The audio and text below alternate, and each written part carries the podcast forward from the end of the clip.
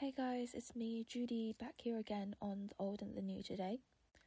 So, today we're going to be talking about something that we mentioned a little bit last time the parallelism in the flood stories of the ancient past. This discussion first arose when I was reading the Epic of Gilgamesh a while back. During Gilgamesh's travels, he was told to seek the man called Utanapishti, survivor of the Great Deluge and the man then tells his story that resembles the biblical story of Noah's Ark, down to every detail, in fact. This got me wondering then how the connection was made with the Sumerian myths of the Middle East and the Christian Old Testament story. More recently, in the previous episode's discussion, I encountered this story again with only yet another different name of protagonist and origin. This is the Greek Deucalion.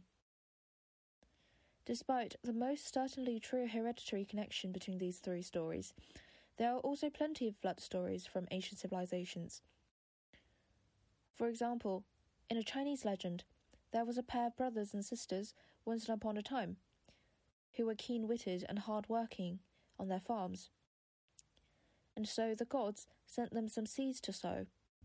When it grew big into a two man sized gourd, they were told to cut it in half clear its insides, and let it dry until its shell is hard and firm. Then the flood came and swallowed everything and all of mankind, except the brother and sister, since they were able to stay afloat in their boat that was made of the dried fruit.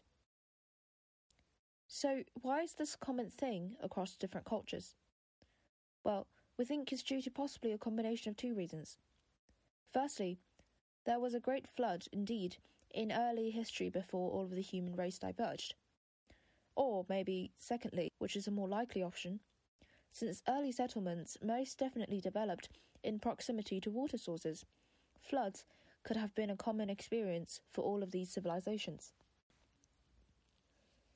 And in the case of the ancient Greek, Babylonian, and Christian story, however, if they are likely descended from each other, do we know which might have been the OG version? Who came up with it first? Well, it's fact that these came in an order, and we'll talk that through in a minute. But firstly, we should really remember that since these are legends, myths, they were around before any written records were made. And a similar debate might be was the Greek epic poet Homer, to whom the famous Iliad and Odyssey were attributed, a real person? The answer might be that we don't know.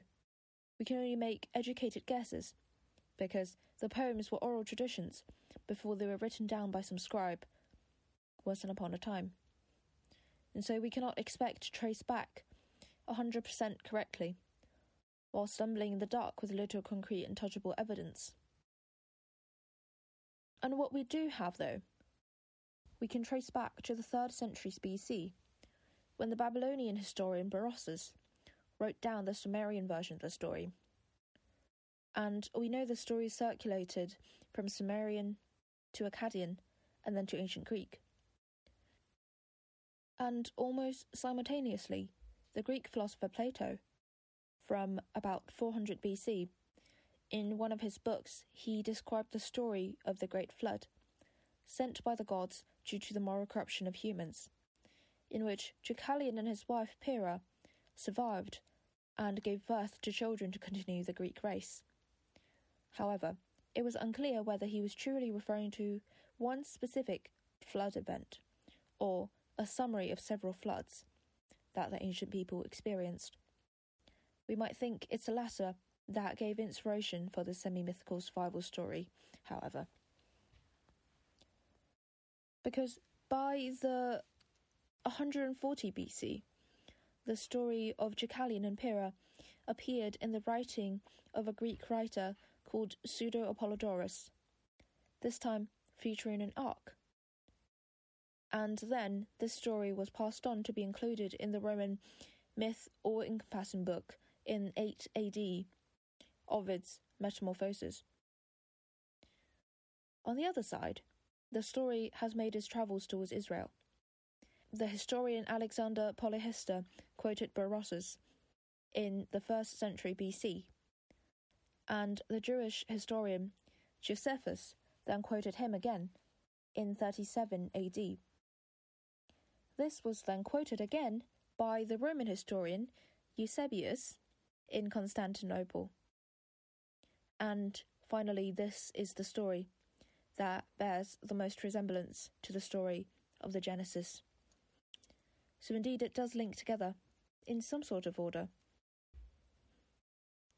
I hope that has been interesting and satisfying as a sort of answer or history. But, however, that is the end of today's episode. Thank you very much for listening. See you next time.